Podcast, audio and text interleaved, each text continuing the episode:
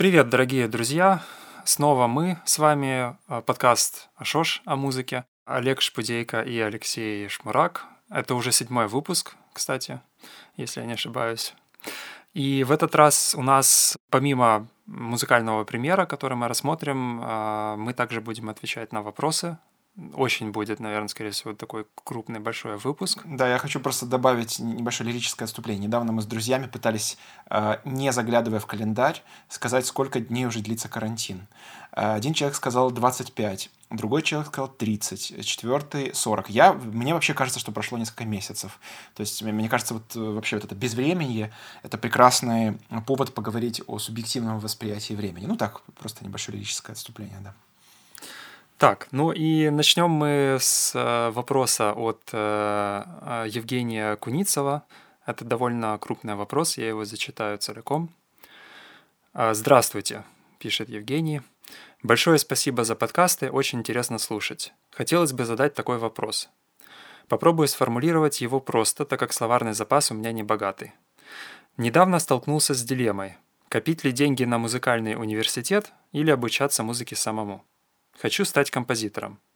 Я понимаю, что в интернете можно найти целую гору ресурсов для изучения гармонии, композиции и так далее. Но у меня есть такая фиксированная идея, что университет сделает из меня настоящего профессионала своего дела, что, в принципе, недалеко от истины, хоть и не является стопроцентной гарантией моего будущего успеха. И здесь я сталкиваюсь перед выбором – поступить в университет и пойти по более надежному на первый взгляд пути, либо окунуться в гору информации в интернете, пытаясь найти в ней что-то действительно полезное. Что вы думаете по поводу надежности музыкальных университетов? Дают ли они сейчас что-то, чего не может дать интернет? И можно ли стать успешным композитором, не заканчивая музыкальное учреждение? Спасибо большое Евгению за такой классный вопрос. Вопрос на самом деле достоин отдельного выпуска влога, наверное, и что-то подобное, может, мы в будущем сделаем. Но пока что постараемся ответить в рамках э, времени подкаста. Ну, собственно, да, можно сказать, что наша с тобой судьба уже отвечает на этот вопрос, потому что э, я закончил консерваторию, до этого закончил десятилетку как пианист и композитор. До этого закончил детскую музыкальную школу как пианист, композитор и кларнетист. То есть э, я имею в виду, что э, все, вся образовательная система э, мне говорила, что типа, чувак, ты, ты профессионал, из тебя выйдет годный специалист. Но уже в процессе обучения в консерватории стало понятно, что я, может быть, и годный специалист, но профессия, которая не очень-то и нужна. Ну, в том плане, что как бы рынок, по крайней мере, тогдашний, за, за, за сегодняшний я не готов отвечать, отвечать. Но тогдашний рынок, он не предлагал мне а, получать деньги за то, э, что я тогда умел делать, исходя именно из образовательной системы. То есть я учился по одной специальности, зарабатывал деньги по другой. А, позже зарабатывал деньги по третьей, четвертой, пятой. В общем, э, да, у меня бывает так, что мне платят деньги за то, что я, чего, чему бы я мог научиться – именно исходя из тех знаний, которые я получил, э, обучаясь вот во всех этих э, образовательных учреждениях. Но это ну, где-то процентов, наверное, 20-25 э, максимум от того, э, от моих заработков. А, а от, соци... ну, от социальной какой-то реализации, творческой реализации это даже еще меньше процентов, может быть 10-15. То есть я к тому веду, что э, университет это как бы... Во-первых, университет это не гарантия. Начнем вот с чего. Университет это не гарантия ни в коем случае. А почему? Прежде всего потому, что в наших условиях, в условиях, скажем так, советской, постсоветской образовательной системы, подобные подобные университеты, университеты арт-образования или гуманитарные университеты, они дают э, неплохие теоретические сведения и они дают какие-то практические навыки, которые бы очень неплохо работали в условиях той системы, которая и создавала эти университеты. То есть, скажем, э, когда, э, ну, скажем, в какие-нибудь там 50-е, 60-е годы 20 века э, человек в Советском Союзе заканчивал консерваторию, то он мог быть уверенным, что именно те знания, те навыки, которые он получает в консерватории, они ему пригодятся при работе. Ну, из-за госзаказа, собственно. На радио, на телевидении, в кино, в каких-то там просветительских ну, всяких структурах, но также и в фундаментальных документальном искусстве. То есть в советское время существовали, э, существовал запрос со стороны государства, со стороны э, ну, номенклатуры, можно сказать, на э, фундаментальную музыку. То есть музыку, которая не должна быть к чему-то прикреплена. На симфонии, оперы, балеты, э, квартеты, там, сборники пьес и так далее. Э, более того, эта система работала таким образом, что если ты был, ну, скажем так, достаточно политически корректным, то есть если ты не, не был ни диссидентом, ни каким-то там еще, не знаю, кем, сумасшедшим, ну, условно говоря, да, то э, эта музыка еще исполнялась, она звучала. И э, эта система тогда работала, то есть, да, у нее были недостатки. Главный из недостатков был в том, что если ты ну, выходишь за пределы э, дозволенного, то у тебя могут быть проблемы не только с работой, но и даже иногда и с жизнью, там, с репутацией, с психическим здоровьем. Вот. Но э, если не выходить за рамки дозволенного, что большинство известных нам успешных композиторов, таких как э, Шостакович, Хачатурян, Кабалевский, Хренников, Щедрин, э, Слонимский, ну, короче, все, все известные советские композиторы, не только, кстати, академические, но и неакадемические, такие как Таривердиев, а, Бабаджанян, Шпай, там, Тухманов и так далее. Короче, все эти люди, они э, могли делать приятное им, э, приятные им дела, зарабатывать хорошие деньги благодаря госзаказам, и э, при этом считаться, ну, вполне себе системными людьми. Им не приходилось при этом посещать какие-то мастер-классы, как нам, э, или не приходилось выучивать какие-то новые компьютерные программы, или э, э, продвигать свой аккаунт в Инстаграме и так далее. У, у, у них просто такой потребности не было. Но за последние 30 лет э, ситуация кардинальным образом поменялось. Э, главное, что поменялось, это э, полностью исчезла система государственного заказа. То есть э, это абсолютно абсурдная, как мне кажется, ситуация, когда есть консерватории, но непонятно ради чего они выпускают композиторов. То есть нету заказов на симфонии, оперы, балеты, квартеты, сборники пьес.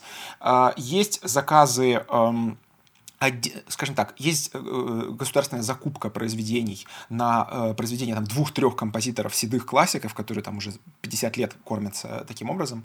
Вот. И есть э, довольно большой, обширный рынок коммерческой музыки. Но что совершенно трагически, на мой взгляд, это что консерватория не учит работать в коммерческой музыке вообще. То есть я выпустился с консерватории, я дипломированный композитор, да, и я не умею работать, ну, у меня нету навыков, исходя из консерватории, для того, чтобы аранжировать песни, для того, чтобы э, делать, э, там, я не знаю, э, кинотреки, телетреки, треки к рекламе, для того, чтобы делать лаунж-музыку, для того, что, ну, вообще, то есть этому всему нас не учили. У нас э, было несколько подобных предметов, то есть я, нас учили немножко набирать ноты, немножко работать в секвенсорах, немножко работать с синтезом звука, и учили, кстати, очень хорошие специалисты, в том числе и очень известные композиторы, то есть композиторы первой величины. Но сама система была на, настроена не на это, то есть как бы оценки нам ставили не за это, и э, репутация у нас внутри вот, этой, вот этого консерваторского дискурса, она была не, э, ну, не связана вот с этим самым успехом.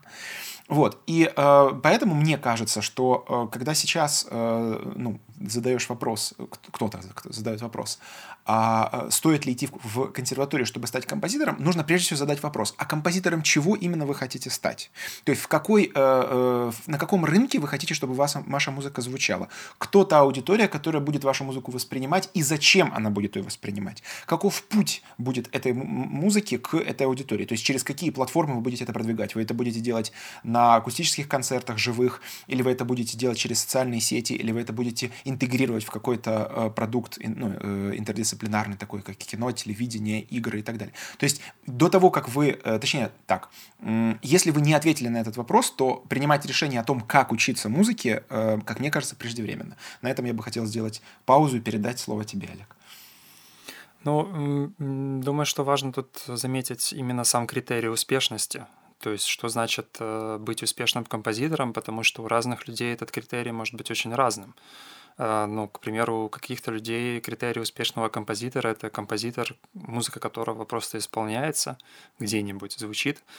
Или, возможно, это композитор, который хорошо разбирается в ну, музыкальной теории, и, может быть, такой критерий успешности. Может быть, критерий успешности — это композитор, который зарабатывает много денег, тоже успешность, или композитор, который знаменит на весь мир, тоже может быть. То есть у каждого человека он свой, и здесь э, трудно ответить на вопрос, можно ли стать успешным композитором, не заканчивая музучреждение, потому что если ваш критерий успешности связан именно с тусовкой этого учреждения, то ну, это не так просто. Если, к примеру, критерий успешности связан с ну, исполняемой музыкой или, допустим, зарабатыванием денег, или, возможно, просто критерий успешности, как, например, ну, у меня, это если твое дело может э, тебя содержать. Ну, про, то есть твое дело э, генерирует достаточный доход, чтобы продолжать заниматься твоим делом. Ну, для меня это критерий успешности композитора, к примеру. Но Тут еще, э, помимо критерия успешности, конечно, тут еще важно то, какой именно вуз имеется в виду, потому что, ну вот Леша говорил о наших вузах, а я не так давно, ну где-то лет, наверное, пять назад, я подумал, подумывал о том, чтобы поступить в Беркли, но не, э, на, ну, не переезжать туда, а взять их онлайн обучение, потому что у них можно получить э, кажется, бакалавра, и даже у них какие-то сейчас дополнительные степени, ну, более высокие появились уже недавно. То есть просто онлайн. А, и это стоит значительно дешевле. Это все еще довольно дорого, но это все же дешевле значительно, чем обучение там. Я, когда узнавал по поводу того, стоит ли Беркли э, ну, этих денег и потраченного времени, то пришел к выводу, что э, онлайн точно не стоит – потому что выпускники Беркли говорят о том, что все, что как бы вам преподают в Беркли, если у вас достаточно дисциплины, вы можете сами это выучить или выучить э, ну, за значительно более меньшие деньги с помощью частных уроков, например, каких-то музыкантов. Но э, одна, одно реальное достоинство Беркли, и которое, вот, возможно, и стоит этих денег, это тусовка потому что в Беркли попадают э, ну, люди, которые очень серьезно э, настроены, и там э, сумасшедшая конкуренция. То есть все хотят быть лучше, чем все остальные. Каждый хочет быть лучше, чем его окружение. И это ну, здоровый дух конкуренции, который рождает великолепных музыкантов в первую очередь. И помимо того, что это рождает классных музыкантов, а, Помимо этого, это еще и рождает тусовку. То есть э, те люди, которые заканчивают э, Беркли, а потом они, стан, они э, будут работать далее, там, допустим, кинокомпозиторами или, возможно, писать музыку для каких-то ансамблей. И у них уже есть сеть контактов, необходимая для того, чтобы начать карьеру, например. Что очень важно сейчас. Потому что это ну, контакты и вот этот нетворкинг — это ну, чуть ли не большая часть, на самом деле, работы композитора современного. Потом, конечно, когда вы уже, ну, уже какое-то имя есть, то вы можете себе позволить не заниматься так нетворкингом или контактами, или даже как некоторые композиторы вообще изолироваться. Там, к примеру, Джон Лютер Адамс, он живет где-то в домике каком-то в лесу а, и, э, в общем, редко когда контактирует с окружающим мира, миром, но как бы он себе может этого позволить, потому что он получил Пулитцеровскую премию и как бы до этого что был тоже знаменитый композитор. Вот. Потому э, здесь э, я вот не уверен насчет тусовки в нашей консе. Леша, что ты думаешь по этому поводу? Можно ли, ну, э, поступив в нашу консу, получить этот контекст? Да, я понимаю твой вопрос. Ну, в Киевскую консерваторию, э, композиторский факультет Киевской консерватории я бы не рекомендовал вообще никому из живущих людей. То есть туда, там, допустим, если человек, там, например, умер, туда можно поступить. Но если человек живет, еще живой, дышит. Нет, ни в коем случае. А, э, я вообще, честно говоря, не понимаю, что движет людьми, которые поступают именно на композиторский факультет Киевской консерватории, потому что как бы рынка уже вообще нет, никакого конта- реального контакта с э, э, западными, ну и вообще, в принципе, с теми странами, где рынок есть, не происходит. Там есть, конечно, отдельные очень хорошие специалисты, причем востребованные специалисты в своих областях, но в целом, как я уже говорю, система, она ну, она непонятно, на что она вообще рассчитана. То есть, почему, э, зачем нужно тусить с этими преподавателями, зачем нужно выполнять эти задания и зачем нужно э, добиваться хороших оценок именно на этих экзаменах. Я, ну, я не вижу ни одной реальной причины. То есть, это, это какая-то очень, очень странная герметичная практика. Но, а, а, поскольку нас могут слушать не только киевляне, э, а, например, люди из э, там, России, Беларуси, э, там еще где-то, не знаю, может быть, из западных стран, которые, ну, понятно, просто русскоязычные, то я могу сказать следующее, что университет это в первую очередь, да, безусловно, это дисциплинирующий фактор. То есть это некая внешняя структура, независимая от вас, которая будет заставлять вас что-то регулярно делать. Второе, это э, то, о чем говорит Олег, это, это среда и конкуренция. Причем э, конкуренция может быть очень разной. Да? То есть, э, например, эта конкуренция может рождаться из сопротивления. То есть вас давят, а вы пытаетесь пробиться. Да? То есть, как кто-то сказал, не помню кто, композитор — это человек, который после, образов... Э, после обучения в консерватории продолжает сочинять музыку. вот, вот такая формула. Хорошо. Апофатическая такая, да. Вот. А, кроме того, э, э, ну, как бы какие-то интересные, адекватные, живые вузы, они могут дать довольно много хороших практик. То есть они могут дать вам доступ к хорошей электроакустической лаборатории, или они могут вам дать доступ к каким-то хорошим профессорам, которые, ну, они живые, да, они что-то делают, они меняются, развиваются развиваются. То есть я имею в виду, что э, не, не каждый университет такой, как, как тот университет, который заканчивал я.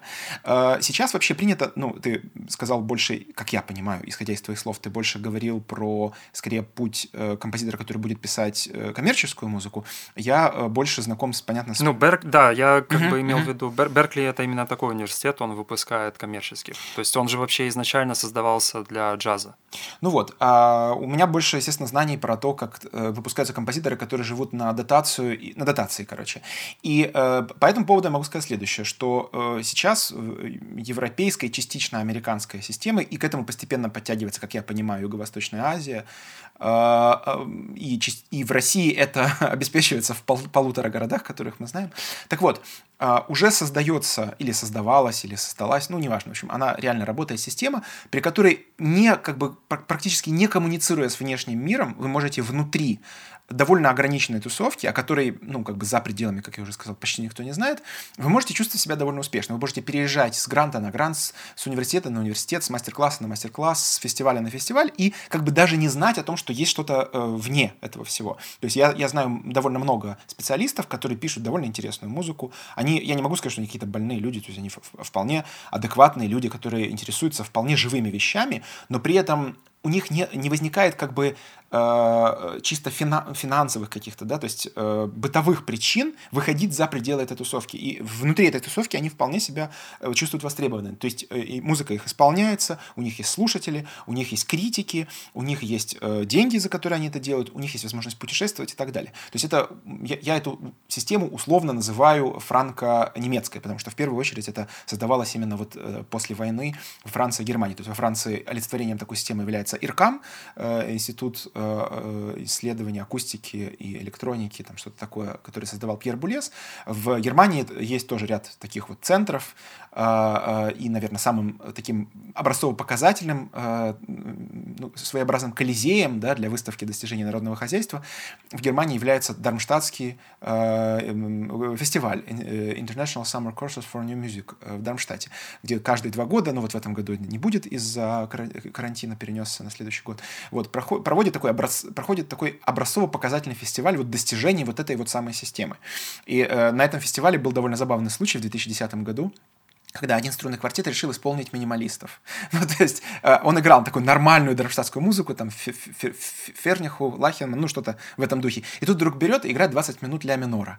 Боже, какой, как же это было тяжело э, слушать людям в зале. То есть такое ощущение, что, вы знаете, как в, во всяких магических или э, сказочных романах, когда на чертей начинают святой водой прыскать. То есть они, они корчились, и, и, и, и шелестели, и кашляли, и вертелись. То есть настолько им было это неприятно слушать. И, но э, вы, вы же понимаете, что как бы можно себе представить прямо противоположную ситуацию, где люди, например, пришли на концерт Modern Classical Music, э, какого-нибудь там условного, не знаю, Кирилла Рихтера или Макса Рихтера или что-то такое, а им вдруг начинает играть Фернеху. Абсолютно такая же будет реакция. Почему? Я же, ну, я же сюда пришел для определенной конвенции. Зачем мне играют вот эти вот... То есть я к тому веду, что эта система есть. А, я, у меня был, так сказать, шанс в нее попасть, но мне она не понравилась, я из нее выпал. Вот. Но, как бы, опять же, мы же не знаем, знаем, исходя из вопроса Евгения, непонятно, действительно, я с тобой согласен, непонятно, какой именно успех имеется в виду. Э, поэтому я хочу подчеркнуть, что сначала нужно ответить на вопрос, каким именно композитором вы хотите стать, композитором чего. То есть, и, э, собственно, что вы хотите получать от своих композиторских практик. Э, вы хотите э, получать некое влияние в арт-сообществе, или вы хотите получать много денег, или вы хотите заниматься приятными для себя практиками, вы хотите исследовать мир. Ну, короче, каждый из этих ответов, вот, ну, то есть, каждый, если вы выбираете какой-то из этих ответов, он уже во многом задает инструменты, которыми вы будете пользоваться, чтобы добиться этого. Вопрос появляется по поводу грантов. А нужен ли диплом а, для того, чтобы получить грант сейчас? Нет. Ответ очень простой. Нет, Нет не нужен. Это важно, это довольно важно. Э, интересно, это было так всегда или это вот появилось только недавно? Э, ну, я с грантами знаком всего там от силы 12 лет, а как бы они существуют, насколько я понимаю, больше 100 лет, поэтому, соответственно, я не готов ответить. Но могу сказать следующее, что, а, как правило, те э, институции, которые выдают гранты, и наши университеты, вы понимаете, да, это э, нечто, ну, это два разных мира. То есть, когда условный Гёте-институт э, в, или там какой-нибудь алья, э, французский альянс, или британский совет, или, э, ну, вы понимаете, множество всяких таких, когда они дают деньги на реализацию какого-нибудь интердисциплинарного, там, ля-ля-ля, тополя проекта, то последнее, о чем он будет думать, это о том, человек э, как бы был встроен хорошо в Киевскую консерваторию или не был. То есть, э, гораздо большее значение имеет CV. В CV, э, как, э, CV составляется в основном из активностей, то есть там участвовал там-то, э, проезжал туда-то, сотрудничал с тем-то и так далее. По моему опыту я мы с э, моим коллегой э, по интердисциплинарным практикам э, Сашей Любашиным, российским хореографом из Петербурга, мы проводили однажды лабораторию исследования интердисциплинарности на деньги Гёте-института, мы проводили ее в Мюнхене. И отбор мы осуществляли дистанционно, потому что мы в Мюнхене не живем. То есть я отбирал из Киева, Саша отбирал из Петербурга. И мы отобрали четырех участников, и я могу честно сказать, что участников мы отбирали по CV-шкам, да, то есть мы, ну, у нас не было возможности плотно, глубоко изучить их арт-практику практики. Ну, вы понимаете, да, у вас там два дня, например, и то это, это как бы я так немножко авансом, так сказать, говорю. Обычно у вас несколько часов. Вот. И вы должны, быстро просмотрев материалы, принять решение. Так вот, после того, как мы отобрали и уже познакомились с людьми, которых мы отобрали, я вам так скажу, что э, я с тех пор стал гораздо менее э, доверительно относиться к cv Потому что э, mm-hmm. мы в первую очередь отобрали людей, у которых было очень убедительно написано об их пути, э, об их каких-то исследовательских практиках и так далее. Но когда мы непосредственно с, ними, с этими людьми познакомились, мы поняли, что это как бы, знаете, как есть такой анекдот, э, у вас классное резюме, э, что вы закончили? Рязан, Рязанский резюмешный. Так вот, у них как бы реально э, такое ощущение, что эти люди, они именно подоспели в деле составления CV. То есть искусство Но это, это ладно. на Западе называется ArtSpeak, да. Ну, это довольно грустно, но это реальность. То есть, опять же, э, отвечая на вопрос Евгения и тем самым обращаясь, понятно, к большой аудитории потенциальных э, композиторов или людей, которые учатся этому или хотят учиться этому, могу так сказать, что э, в разных, э, скажем так, в разных э, системах получения денег вам придется освоить очень разные скиллы. Где-то вам придется э, делать хорошо аранжировки, а где-то хорошо писать cv Причем иногда можно писать cv не умея делать буквально ничего. Вот, но получая все равно гранты. Вот. Ну да, получается, как бы нет такого места, такого заведения, институции, которое бы могло, могло подготовить вообще ко всему, в принципе. И отчасти, наверное, это связано с тем, что сейчас музыкальных практик существует такое количество, и они настолько все разные, что это просто, в принципе, невозможно. Я насколько знаю, что на Западе тоже, если вы поступаете ну, в ту же консу, например, или в заведение вроде Беркли, если вы хотите, например, заниматься киномузыкой, то вам нужно поступить именно на этот факультет. То есть э, это будет, будет именно факультет э, киномузыки, и вас будут готовить как кинокомпозитора все это время. И точно так же связано с игровой музыкой. Например, если вы хотите стать игровым композитором, то это будет отдельный факультет, который занимается игровой музыкой, и вы будете э, изучать только игровую музыку. И вряд ли вас там научат э, писать э, ну, гранты, допустим, да. Но, с другой стороны, возможно, на каком-то более традиционном композиторском факультете, где вы занимаетесь, ну, так сказать, высоким искусством, да, высокой музыкой, как иногда ее именуют, то, скорее всего, там, если не а, непосредственно от профессоров, от преподавателей, то как минимум от эм, точно от тусовки, от окружения вас научат, как писать гранты и как получать деньги от институции, потому что таким образом, собственно, такой композитор и живет. А, ну да, ну э, тоже и потом ситуация может отличаться. К примеру, в США э, ну, грантов, грантовой системы почти нет, она не так развита. Э, в Европе она, например, очень сильно развита, и поэтому если вы поступаете в какой-нибудь э, музыкальный колледж, например, или университет в США, или в Европе, это может быть два очень разных э, пути, в принципе. Потому что даже ну, успешные композиторы США, например, тоже Ником Юли, если вспомнить его, он ну, это композитор, который занимается, ну, его как бы имен, его относят к такому жанру, как инди-классика, это, естественно, абсолютно искусственный жанр, э, его не существует, но имеется в виду музыка, которая находится между коммерческой музыкой и как бы серьезной, типа современной академической музыкой. И это феномен, который ну, уникален для США, потому что там развит рынок и не развита система грантовой поддержки, поэтому композиторы там зависят от аудитории в том числе. То есть очень важно, чтобы музыка была понятна для широкой аудитории. Ну, не, может быть, не для самой широкой, но для как бы какой-то умеренно широкой аудитории, которая разбирается приблизительно в музыке, которая там, допустим, любит минимализм. И именно поэтому, к примеру, там Ника Мьюли долгое время работал Филиппа Гласса ассистентом.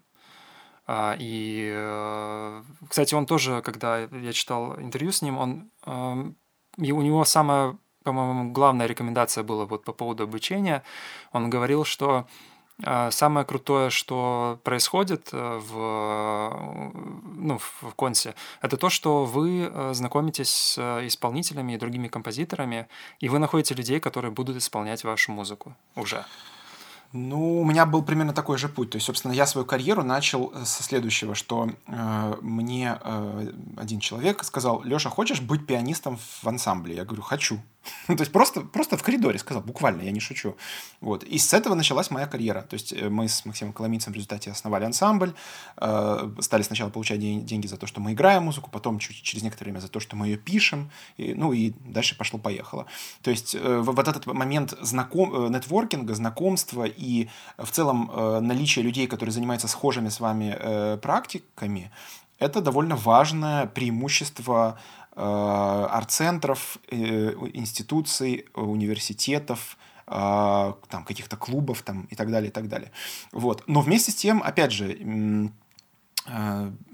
можно, для того, чтобы писать сейчас музыку, достаточно, как мне кажется, достаточно изучить контекст через интернет и э, при, приобрести какое-то минимальное количество став, ну, то есть техники, вот, и э, пробовать, пробовать, пробовать, и в конце концов, это я сейчас постепенно подвожу все к тебе, Олег. Ну, собственно, ты, ты так и делал, да, то есть ты, ты не тусил в консах, ты не заканчивал консы, ты не, не получал диплома, но ты именно так, собственно, э, пришел к своему, э, ну, к своей практике и к, и к своему финансовому обеспечению. И поэтому да, я начинал с э, нуля полного, то есть я даже не знал, чем отличается более высокий звук от более низкого. Ну, то, что сейчас, очевидно, но я этого не знал, когда я начинал. То есть у меня не было никаких абсолютно знаний, э, но немножко помог бэкграунд в IT. Э, я, соответственно, сразу начал ну, знакомство с музыкой с музыкального софта. И так как, как бы я, в принципе, с программами ну, был в общем, мне легко было с ними общаться, то это облегчило немножко и э, освоение каких-то основ. Тем более, что как бы музыкальный софт сейчас вообще не требует, ну, как не весь, конечно, но есть часть софта, который вообще не требует никаких знаний в музыке.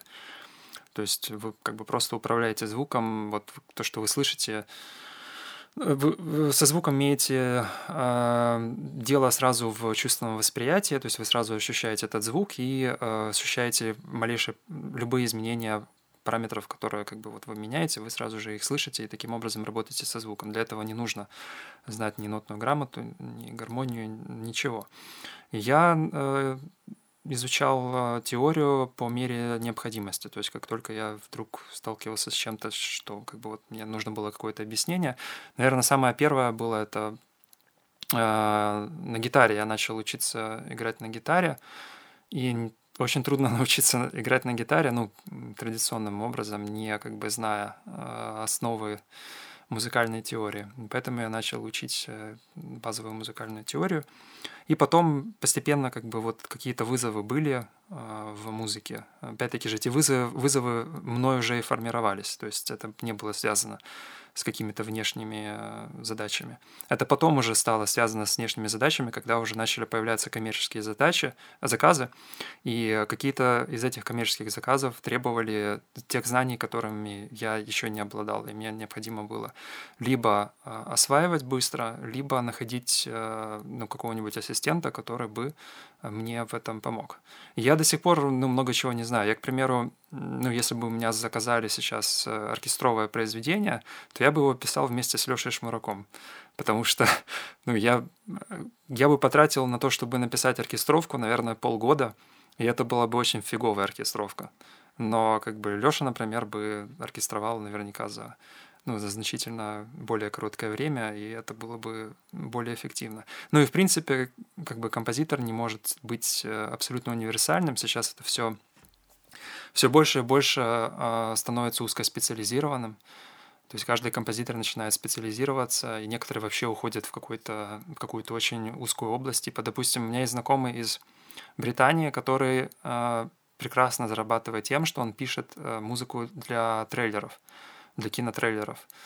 Это все, что он делает. Ну, то есть он выпускает иногда музыку еще вот э, какую-то свою, которая очень похожа на ту музыку, которую он пишет для кинотрейлеров, но он зарабатывает, он знаменит тем, что он пишет для кинотрейлеров, это его специализация, он дает лекции по этой музыке, он хорош, то есть его музыку вы можете услышать и в «Звездных войнах», например, в трейлерах, хотя как бы никто не, его не знает, ну как бы он широко неизвестен. Вот. И э, то есть может ли он, например, э, написать э, квартет? Я думаю, что нет, скорее всего. Ну, то есть через какое-то время наверняка сможет, но да, не сразу. Хочется, естественно, но... тебе сразу возразить и сказать, что чтобы написать квартет, ну, не нужно знать вообще буквально ничего, потому что квартеты, например, есть такой композитор Михаил фон Биль, э, ну, он современник Лахенмана, и можно сказать, что он его предшественник, потому что он начал пилить, пилить скрипки и виолончели еще до Лахенмана, еще, э, кажется, в начале 60-х, и его, если вы послушаете его струнные квартеты, то это просто э, разного рода э, пилящие звуки. Нет, слушай, я ведь исхожу из того, из его практики. Я, а он пишет тональную музыку, а. и как бы те гармонии, которые он использует, по крайней мере, в трейлерах, да, если вот, допустим, что-то подобное бы он сделал для квартета, ну, я думаю, что он, у него бы на это ушло очень много времени, э, и, скорее всего, это бы вышло, ну, не очень хорошо. Потому что, ну, я тоже пробовал писать квартет, и это было, ну, жесть. То есть э, для того, чтобы просто свой язык, ну, транспонировать, да, в, вот на этот квартет, то ну, необходимо знание, необходимо знание того, как работают инструменты, что вообще возможно сделать. Конечно, если задача просто абстрактно написать какой-то квартет, то вы вообще вам, вы можете прямо сейчас, вот, вот хотите, возьмите и напишите квартет. Просто возьмите чистый лист бумаги и напишите, что там я хочу, чтобы значит, скрипка играла сейчас высокую ноту, через минуту э, низкую, а потом, чтобы э, там, допустим, виолончелист водил смычком по там чайнику. Знаю, по, по чайнику, да. Ну, то есть, пожалуйста, у вас будет квартет. Сейчас, сейчас ничего для этого не нужно. Вот. Сложность заключается в том, что, да, когда вы пытаетесь э, свой язык, допустим, который вы там выработали, да, в электронике, его каким-то образом эм, перевести на язык э, там акустики или наоборот. Ну, в общем, это как такой грубый пример. Понятно, uh-huh, что вы можете специализироваться в самых разных областях, да. Но вот э, по поводу того, что я вот, например, сейчас, да, зарабатываю деньги музыкой, и у меня нет образования формального, то есть я не заканчивал никакие университеты. Есть куча, уйма просто людей, которые успешно это делают. Есть люди, которые знают значительно меньше, чем я, и значительно больше, чем я зарабатывают. Ну, там тоже Deadmau5, например. Он до сих пор не знает э, музыкальной теории, то есть он не знает, какой он аккорд пишет. При этом это один из самых продаваемых, ну, он мультимиллионер. А, и он, и он делает мастер-классы по тому, как создавать музыку. Его мастер-классы, вы не поверите, крутые. При том, что он не знает музыкальной теории, он даже не знает, какую ноту он сейчас играет. Ну, Может быть, он, конечно, говорит, что не знает, но, в принципе, даже по тому э, процессу, да, как он работает, э, видно, что он просто на слух это все делает. То есть он, у него есть, у него как бы есть определенные паттерны, которые он выработал за это время. И эти паттерны, естественно, работают, если их проанализировать с точки зрения музыкальной теории, но он этого, он не обращается к музыкальной теории, он просто выбирает то, что хорошо звучит на его взгляд, и все. Ну вот опять же, э, ты как бы, исходя из твоих слов, получается какая-то иерархия, что есть как бы люди, которые знают, э, знают музыкальную теорию, а есть люди, которые не знают. Мне кажется, что учитывая, в каком мы году вообще это все говорим, и э, какая, какая сейчас вообще ситуация, в принципе, с делегированием наших полномочий, да, то есть мы, по сути, огромное количество тех вещей, которые раньше делали сами, своими руками, своими мозгами и так далее, мы делегировали нашим посредникам, да, роботам, э, компьютерам, телефонам там и так далее. И мне кажется, совершенно нормальная ситуация, когда человек может написать вдохновляющую, крутую, глубокую, ну, все вот, короче, субъективные положительные характеристики, музыку, не зная, э, что такое ля минор и вообще, что такое ля и что такое минор. Просто пользуясь... Нет, нет, я uh-huh. абсолютно согласен. Uh-huh. То есть я, я не знаю, почему так... Э, на мой взгляд, никакой иерархии okay. вообще нет. Uh-huh. Я думаю, что единственная иерархия есть в том, э, между людьми, наверное, которые знают, почему они делают то, что они делают, и которые не знают, почему они делают, что они делают. Интересно. Но как бы иерархия в плане музыкальной теории, это, конечно, абсолютно абсолютно. Просто музыкальная теория может помочь, она облегчает что-то. То есть а, она может э, ну, облегчить, ускорить, например, написание чего-то. Особенно если э, вам необходимо работать э, в какой-то области, в которой вам раньше была незнакома. И вы, вы немножко быстрее сможете справиться. И это еще, кстати, что вот, наверное, самое важное, это то, что позволяет общаться с другими музыкантами легко.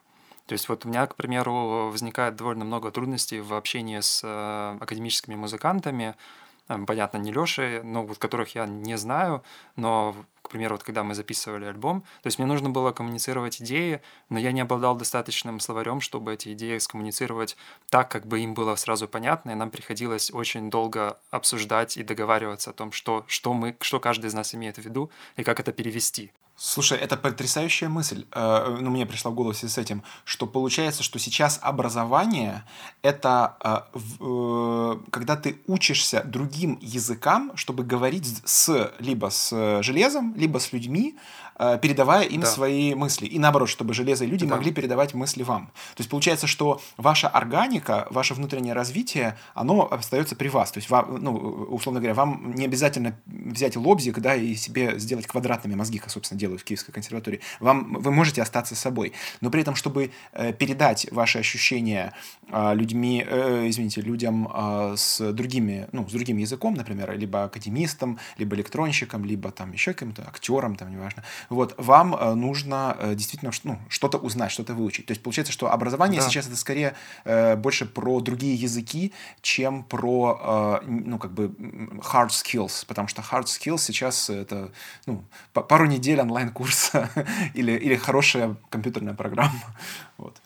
Да, да, безусловно, это так. И как бы, по сути, музыкальная теория — это как латынь, фактически, как когда-то она была, да, это лингва франка, то есть это язык, который понятен ну, большинству музыкантов, которые обучались, и вы можете быстро найти общий язык. Но ну, как бы хорошо, если вы не знаете музыкальную теорию, вы найдете его просто медленнее, но вы все равно найдете. Ну, то есть, да, то, опять-таки же, иерархии тоже здесь нет.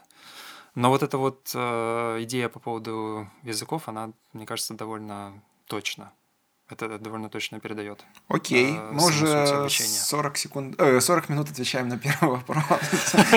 Ну, это действительно хороший вопрос, и есть много что сказать.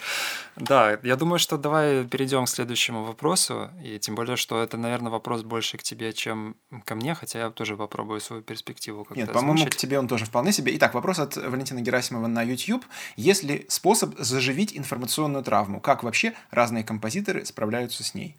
А, ну, начнем с чего? С того, что сам термин информационная травма, э, он э, он зависит от того, что вы считаете информационной нетравмой. То есть, условно говоря, человек, который, э, скажем, живет в лесу э, с тремя книгами, вот, и там с четырьмя партитурами, у него, наверное, нет информационной травмы от книг и партитур. Но у него, например, может быть информационная травма от грибов, там, не знаю, птичек или, еще, или от внутренних переживаний, да, то есть мы же сейчас все находимся в травме э, проживания с самими собой, да, то есть мы, мы к такому не привыкли из-за карантина. То есть э, момент травмы зависит от того, что является нормой. Э, э, сам термин информационная травма, я его услышал от моей коллеги, ну, то есть понятно, что, наверное, этот термин уже сто раз был сказан, но конкретно я его услышал от моей коллеги Насти Хрущевой, которая, собственно, именно на информационной травме построила свою карьеру последних семи лет, то есть она в 2013 году резко сократила свои как бы обычные академические практики композиторские и стала писать такую нарочито вторичную, нарочито как бы, э, как сказать, ну, мусорную даже, можно сказать, музыку, то есть невероятно простую, невероятно примитивную э, под Дэвида Лэнга и, и, и, и даже, ну, значительно проще, потому что у Дэвида Лэнга довольно сложная музыка. Вот, и а, она пишет, вот, пишет такую вот как бы относительно одинаковую музыку уже 7 лет и очень успешно, то есть она узнаваема, она персонаж, э, у нее есть заказы, у нее есть лекции, у нее есть э, интервью, там, не знаю, жур... ее фотографии выходят в журналах, то есть у нее все классно. Почему? Потому что она сказала, что типа мы перегружены большим количеством разных э, ну, техник, там, не знаю, изобретений и так далее. Сейчас, наоборот, нужно уйти в медленность, неправильность, одинаковость, повторяемость. То есть она как бы борется с информационной травмой тем, что делает э, нечто э, простое, но э, постоянное, одинаковое. То есть она превратилась в инстаграм персонажа. Это такой, ну, вполне себе выход. Э, мне кажется, что э, э, кроме вот такого ну, э, аспекта информационной травмы есть еще один аспект. Он связан вообще с тем, зачем что-то делать. Да? То есть э, мне сегодня пришла в голову такая метафора, достаточно мрачная, но я все-таки ею поделюсь с нашими дорогими слушателями, что э, в сущности мы все занимаемся репликацией. Да? То есть когда-то, там, скажем, возникла Вселенная, да?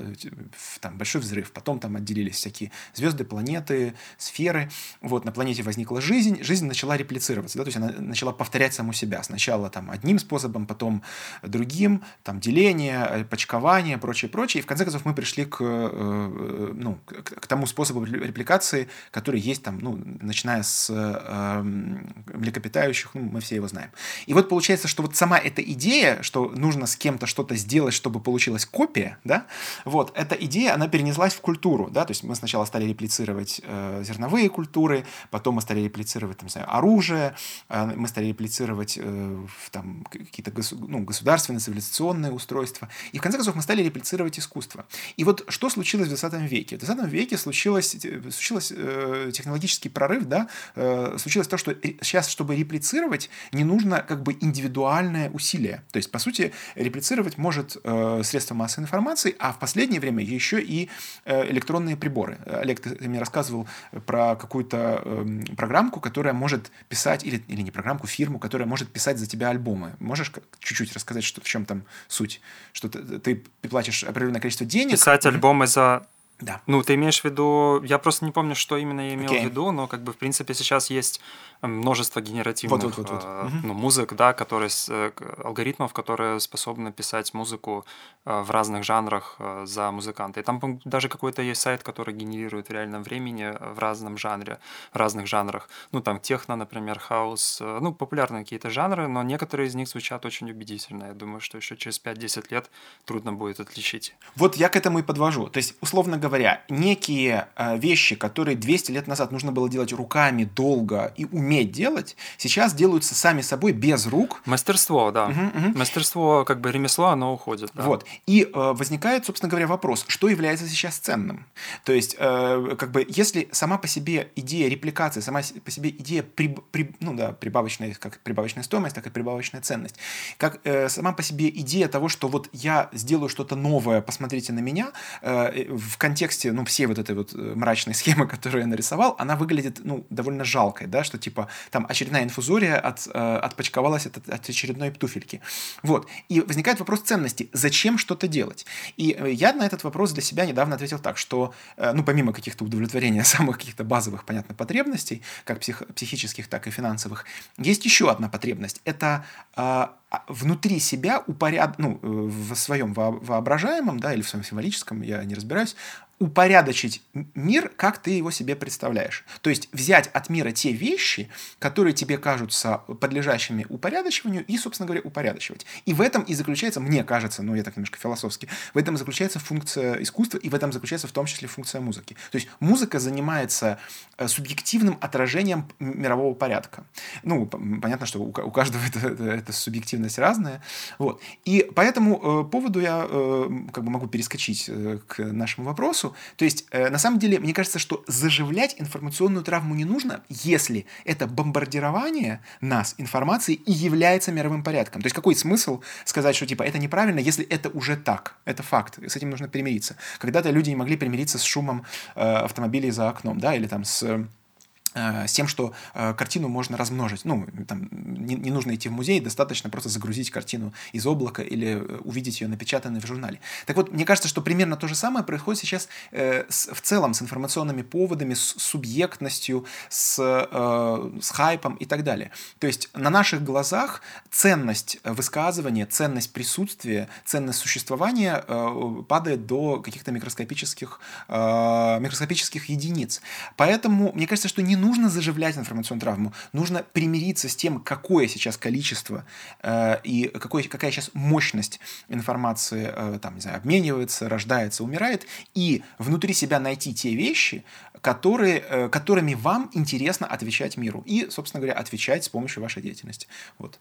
Угу. Ну и тут э, я бы обратил внимание, собственно, на саму травму. То есть э, информационная травма это все-таки травма, и как бы по крайней мере, мой личный опыт э, работы с травмами говорит о том, что заживлять э, это ну, не, не, не самый удачный путь, потому что вы не можете просто заживить травму, это невозможно, но что вы сможете, это э, как бы превратить э, травму в часть себя, то есть как бы ее апроприировать и, возможно, как бы создать высказывание из этой травмы, если это мы говорим уже о музыке или об искусстве вообще, в принципе. И, эм, конечно же, да, получается, что из-за вот этих репликаций, из-за того, что теряется э, ремесло, теряется, ну, как бы не само ремесло, конечно, а важность этого ремесла и значимость, то э, повышается э, значимость э, понимания того, зачем ты это делаешь. То есть очень важно понимать. То есть мы все превращаемся в таких как бы современных художников, по сути.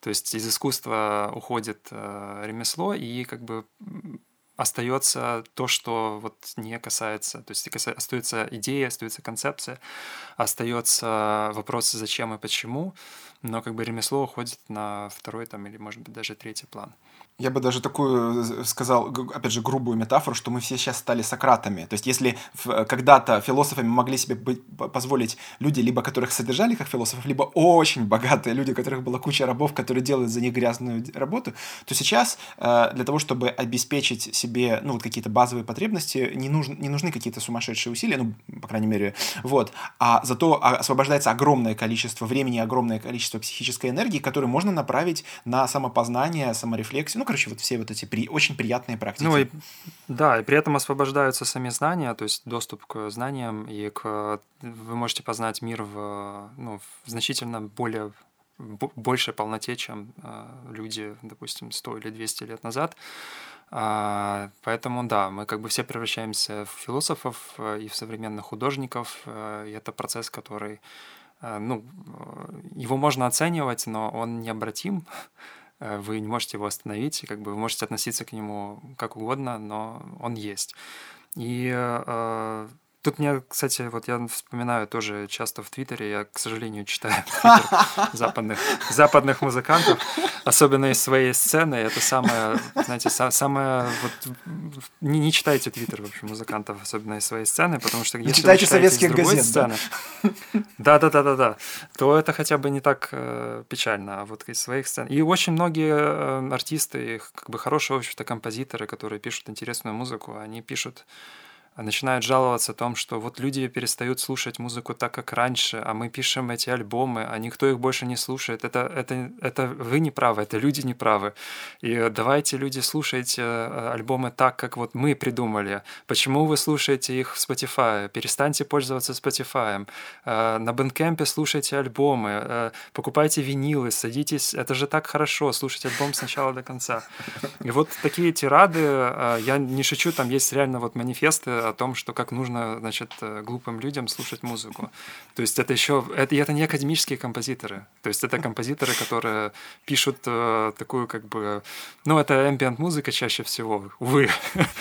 Вот. И, э, ну, при том, что на самом деле их аудитория это чаще всего слушает как раз музыку так, потому что в ambient музыке, там, в дрон-музыке и в электроакустической музыке принято слушать музыку альбомами, как этот альбом — это высказывание. Да и вообще как бы особого смысла слушать отдельный трек а, ну, из таких альбомов нет. Э, ну, он просто как-то не, не слушается, он вне контекста. А, но, тем не менее, вот э, есть, есть, да, такие. И это не, это вот как раз то, как, на мой взгляд, не стоит как раз работать с информационной травмой. То есть это то, что вас скорее ну, законсервирует и сделает э, очень далеким э, и еще более травмированным, потому что это какое-то неприятие реальности. То есть это невозможно, неспособность принять реальность такой, которая она есть.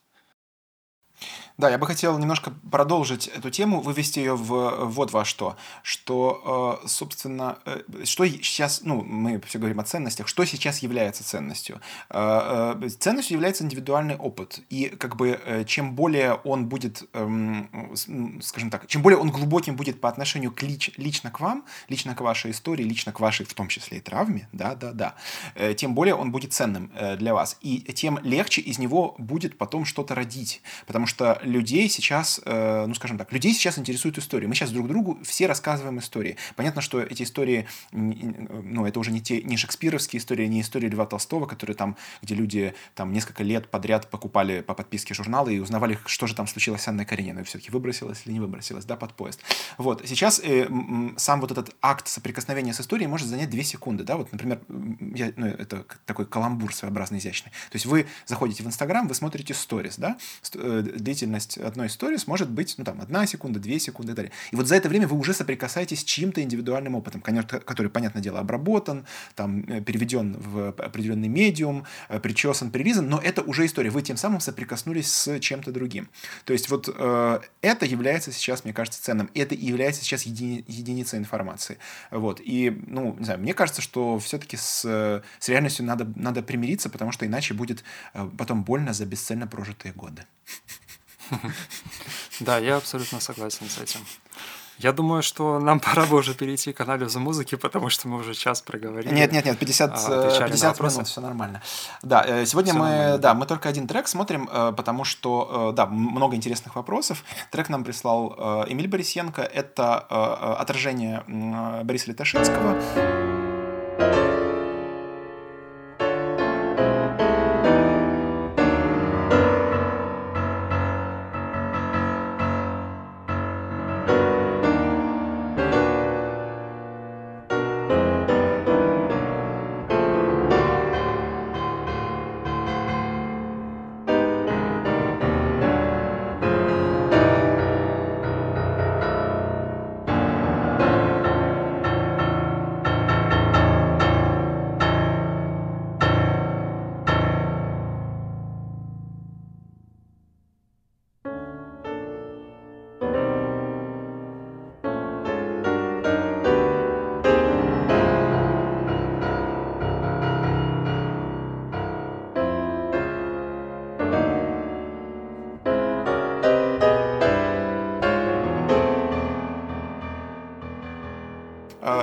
Фортепианный цикл, написанный в 1925 году. Борис Литошинский является, можно сказать, основателем э, советской украинской музыкальной школы, то есть среди его учеников такие люди, как, например, Валентин Васильевич Сильвестров, Евгений Федорович Станкович, э, и, и там, мне кажется, Скорик тоже у него учился, но это я могу путать. Ну, в общем, я имею в виду, что Литошинский вообще считается как бы основателем э, укра... Э, советской украинской композиторской школы, потому что понятно, что Украина была не только в советской, и она была не только в Украине, да, то есть э, эмиграция, все дела. Э, это э, музыка его среднего периода, э, ну или, или раннего, в зависимости как, э, как категоризировать, потому что он э, прожил достаточно много, он умер, если я ничего не путаю, то ли в 62-м, то ли в 63-м году, вот, и, и как бы, а, нет, нет, нет, нет, в 68-м, да, извините, перепутал, он умер в 68-м году, и э, его... Э, творчество тогда вот э, только формировалось, и, э, как мне кажется, э, в, в, это, ну, в том, как, собственно, звучит эта музыка, очень все-таки заметно, где она написана и э, когда она написана. То есть это именно Советский Союз, это именно ранний Советский Союз, да, если кто помнит, Советский Союз возник в начале 20-х, а не в конце 10-х, то есть э, сначала это все называлось там Советская Россия, потом Ленин придумал эту идею национальных республик, и, собственно, э, это заметно, что это музыка, созданная именно в эпоху э, э еще такого романтизма, раннего советского романтизма, когда э, э, ну, люди реально верили в то, что вот что все получится, да, конечно, много крови, много миллионов жертв, э, потеряли часть территории, но ничего страшного, ну, с кем не бывает, да, все равно, все равно все будет хорошо. Мы движемся к э, потрясающему какому-то будущему, светлому, там, яркому и так далее. Вот, и э, э, в то время, конечно, были, были и пессимистические мысли, но были и оптимистические. Еще не вернулся Прокофьев, еще не, не создался Советский союз композиторов, еще не, э, нач, э, ну, не случились э, расстрелы 36-го, там, 37-го годов. То есть, короче, еще, еще непонятно, чем это все, к чему это все идет и чем это все пахнет.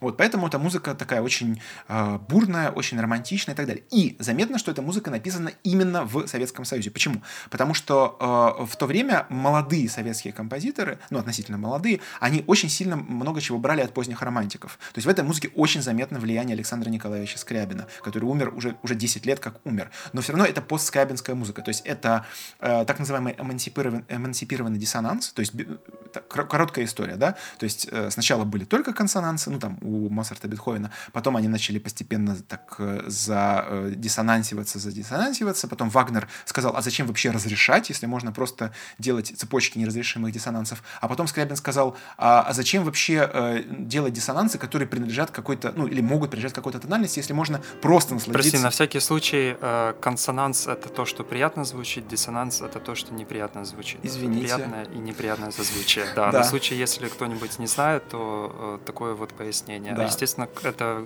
культурное пояснение, оно к биологии Га- да, да, мало отношения. Да.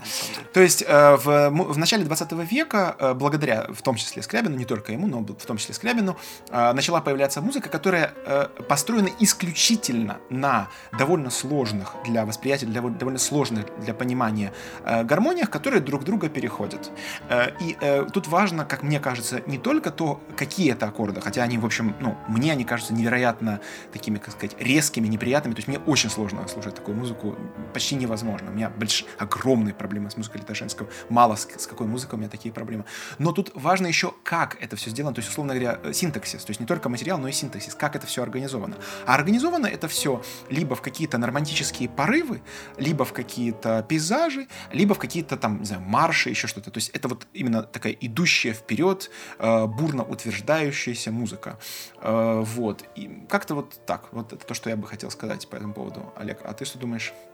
Ну, мне, честно говоря, это напомнило в том числе и Дебюси, и Равеля, и Шонберга. То есть фактически все вот эти вот, э, ну, этюды, я не знаю, правильно ли назвать их этюдами, э, они заимствовали, ну, были какие-то отголоски композиторов, э, которые существовали, либо были его современниками, либо, ну, предыдущего поколения.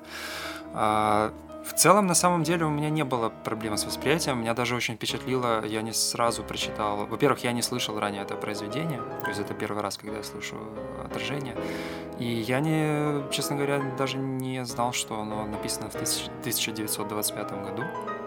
А для меня это было открытием, почти даже шоком, потому что я представлял это произведение значительно более поздним.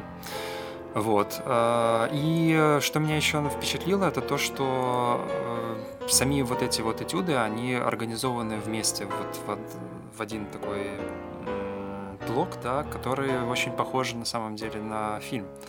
Э, или, возможно, на короткие фильмы, которые в то время были очень популярны которые можно было бы видеть в кинотеатрах. То есть они фактически э, как такие как бы небольшие истории с очень резкими сменами. Тоже напоминает монтаж, киномонтаж.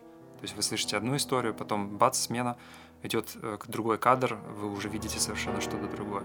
Это то, что ну, вот в мышлении его современников я не замечал. Хотя, опять-таки же, я не слышал очень много музыки начала 20 века, но как бы вот для меня Летошинский в этом плане оказался э, открытием.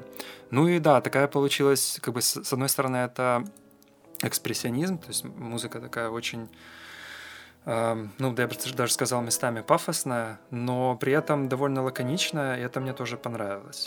То есть мне, к примеру, мне очень нравится Ферклахтенахт, да, Шонберга. Ферклахтенахт, кажется. Так можно просто сказать по-русски а... «Просветленная ночь», что?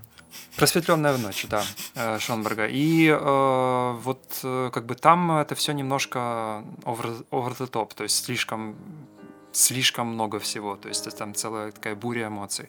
А здесь все-таки ну, более как-то сдержанно, и некоторые решения, например, самый первый вот этот этюд, они меня даже вообще поразили, потому что у них звучание такое, э, ну, прямо висцеральное. То есть ты прям чувствуешь вот эти вот низкие ноты, которые э, звучат э, во втором такте, да, кажется. Ну, там э, ну, он, в, он, в каждом втором. Да, он долбит просто по... Да, по... бас, он да. долбит, да-да-да-да-да. И оно, оно звучит, э, ну, невероятно как-то современно, то есть мне бы даже показалось, что, наверное, это какое-то решение, которое бы, ну, я бы скорее слушал, слышал в музыке второй половине 20 века, э, уже после изобретения звукозаписи потому что это определенно то, что пианист слышит э, одним образом, а аудитория слышит совершенно другим. То есть я вот представлял себе перспективу пианиста, и это такой как бы интересный, довольно мощный опыт. Но это только в первом э, этюде. Ну, Олег, я, да, я бы хотел немножко добавить, что все-таки э, эта музыка написана в то время, когда еще не было реальной цензуры. То есть, как бы она еще не начиналась как следует. То есть, если бы э, Летошинский попробовал бы опубликовать этот сборник через 15 лет, например, в 40 году, то он бы не попробовал, то есть он бы сразу понял, чем это закончится и так далее. Если бы, например, кто-то бы в Советском Союзе до, э, до 60-х годов попробовал бы эту музыку записать на радио и э, поставить по радио или издать пластинку, тоже вы понимаете, чем бы это все закончилось. То есть это все-таки э, музыка свободы, э, конечно, своеобразная, но все-таки свободы, и именно поэтому Летошинский может себе позволить вот эти достаточно экспериментальные и я бы даже сказал, радикальные э, звучания. Э, э, это происходит именно из-за необустроенности тогдашней жизни. То есть еще государство как следует не сформировалось и не, и не сказало э, людям, что им можно, а что нельзя. То есть мне кажется, вот э, свобода является... Да, вот. конечно же, да. Да, безусловно. Ну, вот это, пожалуй, все, что мне есть сказать по поводу этой музыки. Как бы в целом, если просто как бы оценивать, мне, мне это понравилось произведение. А, даже, наверное, так. Оно меня скорее удивило. Вот, я бы сказал так. Я в связи с... Возможно, я еще несколько раз переслушаю. Да, я в связи с э, тем, ну вот вообще с поводом поговорить об этой музыке, я, я э, в About обязательно кину примеры другой фортепианной музыки первой половины 20 века, э, Бартака, Сибелиуса, Яначека, Айвза, чтобы люди увидели большую перспективу, чтобы люди, ну как бы увидели в каком контексте, исторически, по крайней мере, я сейчас не имею в виду экономически, но исторически в каком контексте это создавалось, чтобы оценить, ну, какие еще могут быть варианты музыки вот подобного, э, подобного времени и подобного направления. Вот. Да. Хорошо, тогда переходим к следующей теме. Это твоя э, статья об Андрисе, которая вышла на Киев Дейли, да? Да, э, собственно, э, получается, это, это, если ничего не буду, это уже пятая статья, где я говорю про музыку э, либо живых композиторов, либо композиторов, которые даже, можно сказать, актуальны, э, но которых можно слушать. Потому что далеко не всех живых композиторов актуальных можно слушать. Э, я имею в виду, можно слушать относительно широкой аудитории. На самом деле, именно с Андрисоном у меня произошла довольно забавная, именно с этой статьей, статьей, у меня произошла довольно забавная история. Я поделился этой статьей с двумя академическими музыкантами, но э, которые не очень э, знакомы именно с современной академической музыкой. И я очень интересное мнение, ну, которые раньше не знали Андрисона, я очень интересное мнение от них услышал. Один из них сказал, что ну это же не европейская музыка, она американская. А другой сказал, ну это же экспериментальная музыка, он в каждом произведении что-то новое изобретает. И вот эта сама постановка вопроса, когда люди, которые работают в академической музыке, да, э, я, ну, я, я все понимаю, но которые удивляются тому, что можно быть европейцем и писать неевропейскую музыку, или можно быть композитором и изобретать в каждом произведении э, новый, ну, какую-то новую технику, сама эта постановка вопроса, она меня э, привела меня в такое, э, ну, почти что шок э, такой. Не, ну согласись, он все-таки не звучит как европейский композитор. Соглашусь. Это, это удивительно, но он абсолютно звучит как американский. Я соглашусь. А, и это удиви... Да, да. Я соглашусь, но просто а почему, почему это должно удивлять? Почему нельзя жить в Европе и писать американскую музыку или жить в Австралии и писать африканскую музыку? Ну, ребята, ну открытый мир, ну как бы все в порядке. Ладно. Ну, как быт определяет сознание все-таки. Ну, э, да, Андрисен, он э, революционер, который, как настоящий успешный революционер, в конце концов стал э, не просто классиком, а он стал таким, таким товарищем Сталиным или товарищем Мао своей, э, своей страны и своей культурной индустрии. Да? То есть уже 40 лет в Голландии музыка Андрисона это примерно как э, цитатник Мао в КНР. Вот. И как бы за ним пошло огромное количество эпигонов, и вообще само вот это звучание его музыки очень железное, очень повторяющееся, какое-то такое яркое, немножко болезненное, оно стало, ну, трендмарк, оно стало трендмарк э, голландской музыки.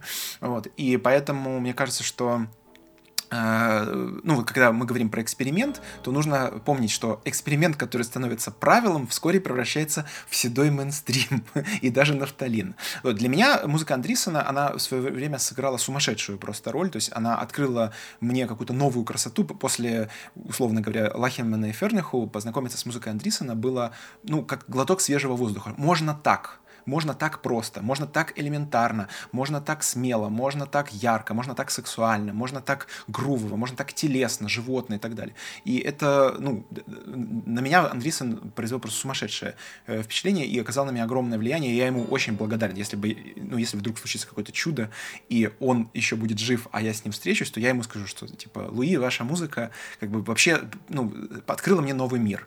А, вот, и, ну, я всем рекомендую э, посмотреть те музыкальные примеры, которые я там э, публикую. И в том числе, что мне нравится в Андрисоне, это юмор. То есть у него есть откровенно юмористические, даже стебные произведения. То есть он абсолютно не стесняется да, совершенно, да. просто стебаться. Вот просто стебаться, причем стебаться не, э, не тупо, не, не, не капустник, а стебаться очень тонко, стебаться очень э, вкусно. То есть он стеб... и Битлз, и Бетховен, э, и там вот такой вот. Там называется «Девять симфоний Бетховена для оркестра и колокольчика-мороженщика». Совершенно прекрасно. Обязательно послушайте.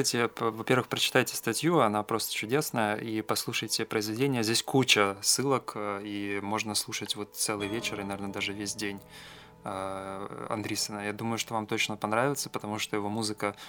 То, что мне нравится в Андрисоне, это то, что она э, очень элегантная и легко понятная. То есть вы даже можете, например, ну, допустим, вам может что-то не понравиться, да, но вы поймете, почему он это делает, скорее всего. То есть он настолько четко артикулирует свои идеи, что, кстати, свойственно минималистам, американским в целом. Но э, он, мне кажется, значительно более тоньше и интереснее, и глубже.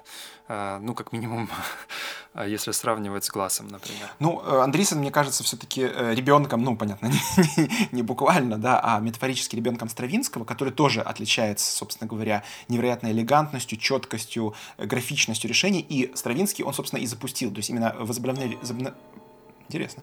Возобновление интереса к Стравинскому в 60-е и 70-е годы в американской, а позже в голландской, ну и там европейской музыке, оно запустило процесс создания вообще минималистичной музыки. Очень жаль, что Стравинский не дожил до торжества там Райха, Райли и так далее. Э, вот. Э, хотя, конечно же, он, ну, наверное, он предчувствовал, что рано или поздно это должно к этому прийти.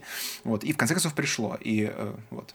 Так что всем, всем советую, э, получите огромное удовольствие. Ну что, переходим к... Да, она уже есть на Патреоне, угу. вот прямо ссылочка есть у нас там наверху. И э, да, наверное, самое важное, что мы бы хотели сказать, это то, что э, анонс, мы делаем анонс целого курса. То есть изначально мы на самом деле думали делать лекцию, вернее, Леша думал, про то, что делают дирижеры. А, вот чем они занимаются, когда они там руками вот машут, да, знаки какие-то, физиономия корчат, непонятно. Зачем это? Уберешь дирижера, вроде как все должно быть и так нормально, но все равно что-то ему платят еще и сумасшедшие деньги за то, что он рожи корчит. Вот Леша объясняет, почему они это все делают, зачем, и может быть вы поймете, зачем им столько денег платят. Сами, может, даже захотите заплатить. Вот. Или, или помахать а, руками. Да, это... Или помахать, да-да-да. Это должна была быть лекция, но э, так выяснилось в процессе подготовки, что материала очень-очень много, и э, я предложил сделать Лёше целый курс лекций. Представляете, целый курс. Да, и каждая лекция будет затрагивать какой-то из аспектов. Это что-то вроде, знаете, как, э, э, как это, объяснить, что такое э, прибавочная стоимость. Да? Можно там, на трех словах, потом на пяти словах, потом том, том написать, потом там целый университет основать. То есть каждый из, э, каждая из лекций, она будет раскрывать какой-то уровень работы дирижера. Вот, уже вышла первая лекция, которая раскрывает самый элементарный уровень, то есть, собственно, синхронизацию э, действий оркестра. Да, это, ну, как баз, базовая потребность. Вот. Лекция есть на, у нас на Патреоне. Э, чтобы ее э, посмотреть, нужно быть под, э, ну, патроном нашего Патреона, начиная от второго уровня, то есть начиная от 9 долларов в месяц. Если вас смущает, что, может быть, это там, там немножко дорого, то я могу следующее сказать, что э, постепенно мы будем заполнять контентом э, этот уровень, то есть у нас уже есть там некоторое количество контента, уже есть плейлист, вот сейчас выходит лекция, потом выйдут следующие лекции из этого курса, всего я планирую где-то 6 лекций из этого курса, но потом мы собираемся и э, развивать эту тему. Вот у Олега, например, появилась идея... Олег? Да, я читал уже лекции по э, такой как бы краткой истории модульного синтеза и отчасти тоже электронной музыки, электроакустической музыки. И я думаю, что я, скорее всего, буду делать э, онлайн-версии этих лекций. Тут, да, важно отметить, что лекция, про которую, э, про которую мы говорим, это онлайн. И курс это тоже онлайн-курс. То есть он не требует присутствия. ну, каких-то посещений, присутствия. То есть вы просто слушаете, смотрите э, и э, дальше переходите там по ссылкам ссылкам, если вам нужно посмотреть примеры, допустим. То есть очень удобно, легко. А, вот, я, да, тоже, скорее всего, сделаю э, какой-то какой вариант и по истории электронной музыки, по истории модульного синтеза, возможно, по каким-то интересным моментам вообще в целом по истории, э, связанной с электронной музыкой. Да, да, то есть в будущем у нас будет много контента такого плана, курсов, лекций. А, да, я тут подготовил э, несколько вопросов, э, Давай. таких как бы по поводу, значит, лекции. А, первый вопрос это от пацанов, которые, значит, работают во Fruity Loops и пишут электронную музыку. И, значит, пацаны интересуются, что э, клик-трек — это дирижер или нет? Это... А, объясню, сначала да, объясню, да, что да, такое клик-трек. Значит, когда вы записываете музыку в компьютере, там тоже есть метр, а, ну, то есть какой-то размер там есть, да, допустим, 4 четверти, и темп. И у вас есть дорожка, которая отвечает за изменения, э, за изменения э, темпа и размера. И вы можете прописывать эти изменения во времени и как бы таким образом меняя э, музыку. Вот это клик-трек. И пацаны интересуются, клик-трек это дирижер или не дирижер. Ну, хоть вопрос звучит немножко стебно-глумливо, но чтобы на него ответить, нужно понять следующую вещь, что сама по себе как бы синхронизация действий электронного какого-то прибора, ну, компьютера или чего-то такого, и человека, она, э, эта синхронизация может быть очень сложной. Например, я неоднократно принимал участие в проектах или, или видел проекты, где э, клик находится в ухе, ну, в наушнике у дирижера, дирижер дирижирует руками, вполне себе вживую, а музыканты играют без клика. Или э, у меня был как-то проект, где я э, э, играл вместе с электрореле, то есть у Володи Горлинского, московского композитора, есть пьеса, пьеса, э, где пианист или пианистка, в зависимости от гендера, э, зависит вместе с электрическим реле, которое ну, управляет, так сказать, колебанием струны. И э, партия реле написана как, ну, как набор электрических сигналов, заданный во времени, и чтобы синхронизировать действие вот этого самого, ну, этой партии с живым человеком, нужен, нужен клик в ухе у пианиста наушник, и там тебе там пик, пик-пик, пик-пик-пик, ну, понятно. Вот, и э, там э, э, темп меняется каждый такт, в каждом такте, как обычно у Володи. Вот, и играть это невыносимо сложно. Вот, я еле-еле справился, точнее, я просто не справился, будем прямо говорить, но э, исполнение есть в Ютубе, я его приложу, все такое. Вот, э, то есть я к тому веду, что э, это не только может быть... Э, для, для студийной записи, как вот мы с Олегом часто пользуемся, и как пользуются абсолютно все э, хип-хоперы, там, поп-певцы и так далее. Это может быть и для значительно более сложных, э, сложных способов взаимодействия. Вот. Угу. Хорошо. Еще э, вопрос такой. Э, расскажешь о Персимфансе? Это да. Ну да, просто я совершенно я понимал, что можно в эту первую лекцию вставить персимфанс, и я осознанно выбрал не вставлять. Почему? Потому что сама по себе идея оркестра, который играет без дирижера, она не, ну в этом нет ничего супер оригинального и интересного. Почему? Потому что оркестры и играют. Ну в то время mm в то время это было очень э, вызывающе. Да. Его же их, их не допускали изначально до этих, э, ну, до исполнения музыки на людях. Ну, давайте так. Э, сама по себе идея того, чтобы играть музыку, сложную музыку без дирижера, да, она, возможно, в 20-х годах это была очень радикальная идея. Но просто я имею в виду, аутентисты полностью обесценили, обесценили эти идеи, эту идею тем, что сказали, что, ребята, как бы в одном одной традиции дирижер нужен, а в другой не нужен. Потому что, когда, например, э, современной, в современной аутентистской традиции играется, а, э, например, концерт, условно говоря, там, Моцарта, Бетховена, Гайдна, неважно, для клавира, я намеренно говорю клавира, да, то есть не только фортепиано, э, с ансамблем или оркестром, то часто пианисты дирижируют сами. То есть они в те, в те фрагменты, где они не играют, они машут руками, а в тех фрагментах, где играют, они не машут руками. И оркестр почему-то не расходится. Потому что сама по себе эта музыка такая, что там не нужна э, такая сложная синхронизация. То есть э, просто, просто не предписывалось. Когда во времена Моцарта э, исполнители играли музыку с оркестром, ну, не нужен был дирижер, потому что ну, нет там так, так, такой сложной э, э, временной сетки. И наоборот, например, если вы попытаетесь «Весну священного Стравинского» или «Турангалилу Мессиана» сыграть без дирижера, ну, может быть, пару тактов вы сыграете, но потом, но потом вы обязательно разойдетесь. Но просто есть музыка, где дирижеры нужны, а есть музыка, где дирижеры не нужны. То есть поэтому идея персимфанца, угу. мне кажется, мне кажется, скорее политическая, чем музыкальная. Вот то, что я хотел сказать. Да. А, и э, еще такое, такое замечание, тоже не вопрос. А, на моих лайвах а, не раз мне говорили о том, что то, что я делаю, это напоминает дирижирование.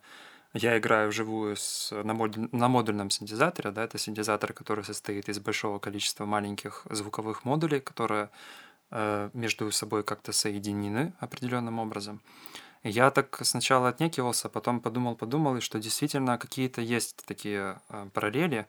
Во-первых, э, синтезатор, модульный синтезатор действительно напоминает оркестр, потому что в нем существует множество инструментов, которые звучат одновременно, ну или, по крайней мере, могут звучать одновременно.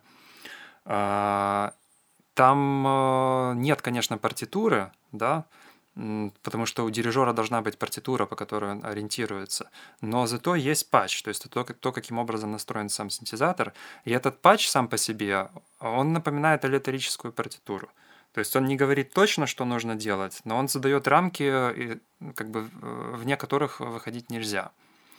А, еще, да, и а, тоже в, процессе живого исполнения, в процессе игры у меня во внимании всегда может быть только одна или две, две группы инструментов, то есть, а, ну, модулей, условно говоря. То есть я могу обращать внимание только на эти параметры. И дирижер, соответственно, тоже, он не может, ну, то есть он всегда фокусируется на какой-то группе инструментов в один какой-то отдельный отрезок времени если я правильно понимаю, да, Леш?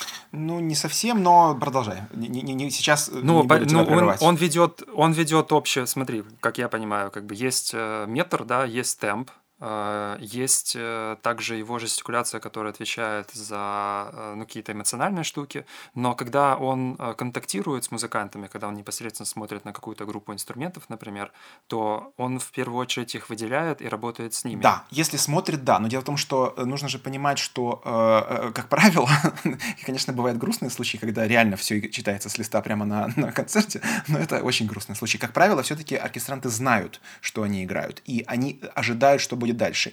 И э, очень часто э, жест дирижера может э, означать э, нечто пр прямо противоположное для двух разных групп. Ну, например, ну это, это, об этом я уже буду говорить во второй лекции, но сейчас могу как бы проспойлерить. Не, я общий принцип имею в виду. Общий принцип. То есть, что как бы у меня, у меня например, модули так. тоже знают, что они будут играть. То есть, они играют А-а-а. сами по себе вне зависимости.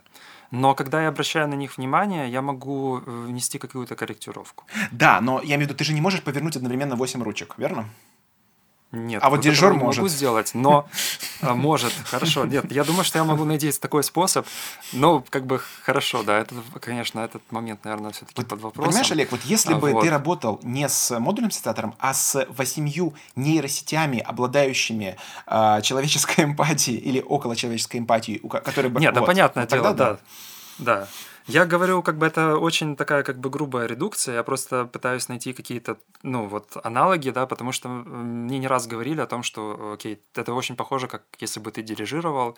И я начал об этом больше думать, и вот сейчас я посмотрел э, твою лекцию, mm-hmm. я тоже подумал mm-hmm. о том, что, окей, как бы некоторые все-таки точки есть. Конечно, да, это, ну, это не совсем дирижирование, но это и не совсем не дирижирование. Согласен. Э, главное в дирижировании, э, я бы даже сказал вообще в целом, главное в оркестровой игре – это э, ошибка. То есть mm-hmm. дело в том, что, ну, собственно, и я частично в лекции об этом говорю, и конкретно в тизере привожу примеры ошибок. То есть Ошибиться может оркестрант, ошибиться может дирижер. Э, э, э, хуже всего, когда ошибается лидер группы. То есть, ну, это опять же об этом я буду говорить во второй, во второй лекции, что дирижер на самом деле не единственный управляющий в оркестре, что в оркестре на самом деле оркестр это как армия, да, где есть там генерал, полковник, там Первая сержант скрипка. и так далее. Да, то есть реально там очень сложная система, и она сложна особенно тем, что управление, оно начинается не, не во время исполнения, оно начинается задолго задолго до исполнения. И вот это вот сам момент как бы передачи друг другу полномочий, э, э, как бы мимикрии под э, что-то или не мимикрии, вот это очень сложно. Мне один мой, к сожалению, уже покойный, но очень известный композитор друг э, Гоша Дорохов рассказывал, что в, у него в том, ну, в, короче, в, в городе, откуда он, из Томска, вот, как-то был период, который продолжался несколько месяцев, когда кларнетист и габаист поссорились друг друг с другом, и они угу. принципиально играли, не слушая друг друга, несколько месяцев подряд. Э, Класс. Дирижер ничего с этим не, не мог поделать. Ну вот поссорились и поссорились. Вот. И как бы, понимаете, как это звучало? То есть они как бы принципиально, нет, я буду смотреть только на дирижера. Я не буду слушать, что там, что там вот этот дурак, ну не дурак, понятно, более жесткое слово, играет. Вот, вот когда вот до такой степени свободы, воли и там, не знаю, субъектности дойдут твои модули, вот тогда тогда, тогда, вот когда один модуль поссорится с другим и не захочет реагировать на его гейт там, или на его осциллятор, вот тогда, Олег, мы поговорим. Ну, на самом деле, ты знаешь, они ведь со временем им только хуже становятся, поэтому они начинают и сами барахлить, и с друг другом конфликтовать. Так что я думаю, что такое будущее не за горами. Я к нему потихоньку готовлюсь. Жесть. Вот. Я, кстати, еще что, еще одна рекомендация по поводу, по поводу дирижеров. Э, рекомендую посмотреть сериал «Моцарт в джунглях», «Моцарт in the Jungle». Там э, это, возможно, не столько интересно с точки зрения того, как это происходит именно в музыке, а с точки зрения э, психологии и как бы эмоционального влияния дирижера, режиссера на оркестр. То есть там, ну я не буду вам спойлерить, это действительно очень неплохая драма, комедийная драма. А, там, кстати, очень много есть современных композиторов, э, и э, не только современных композиторов, и классных музыкантов. Вообще, как бы сериал очень неплохой. Очень, очень зря, что его не продлили. Там, по после четвертого сезона его не продлили. Вот, но посмотрите, посмотрите обязательно. Так, ну я думаю, что мы, да, закругляемся, потому да. что уже Сегодня первый раз за всех подкасты, когда мы будем благодарить не всех патронов, а новых, потому что э, та, у нас уже 18 патронов. Мы, конечно, в приятном, очень приятном удивлении, что так, так хорошо, так ну, классно в, в люди эмоционально и немного финансово э, вкладываются в то, что мы делаем. Большое вам спасибо. Естественно, мы, э, мы верим в том, что э, этот рост только сохранится и даже увеличится. Итак, за эту неделю, которая вот прошла с последнего э, выпуска подкаста, у нас появилась появилось три новых патрона. Это Максим Сухоруков, Виталий Ладунов и Антон Саенко. Ребята, большое вам спасибо. И, а, те, спасибо большое. Да, а те ребята, которые еще нас не поддерживают, э, вам заранее спасибо. И вы, мы заранее вам передаем лучи э, энтузиазма и поддержки за то, что, да, за то, что вы э, ну, как бы поспособствуете тому, что наш контент будет выходить. Вот. Ну что, будем... Да, будем, я думаю, что прощаться, да. Спасибо большое. До... Очень, очень хороший, да, выпуск получился и до следующей недели, но на самом деле даже не совсем, потому что мы ведь поддерживаем активность на Патреоне, и будет очень много чего интересного будем выкладывать. Спасибо большое, что слушали, кто дослушал до конца, особенно. А, пока. На связи, пока.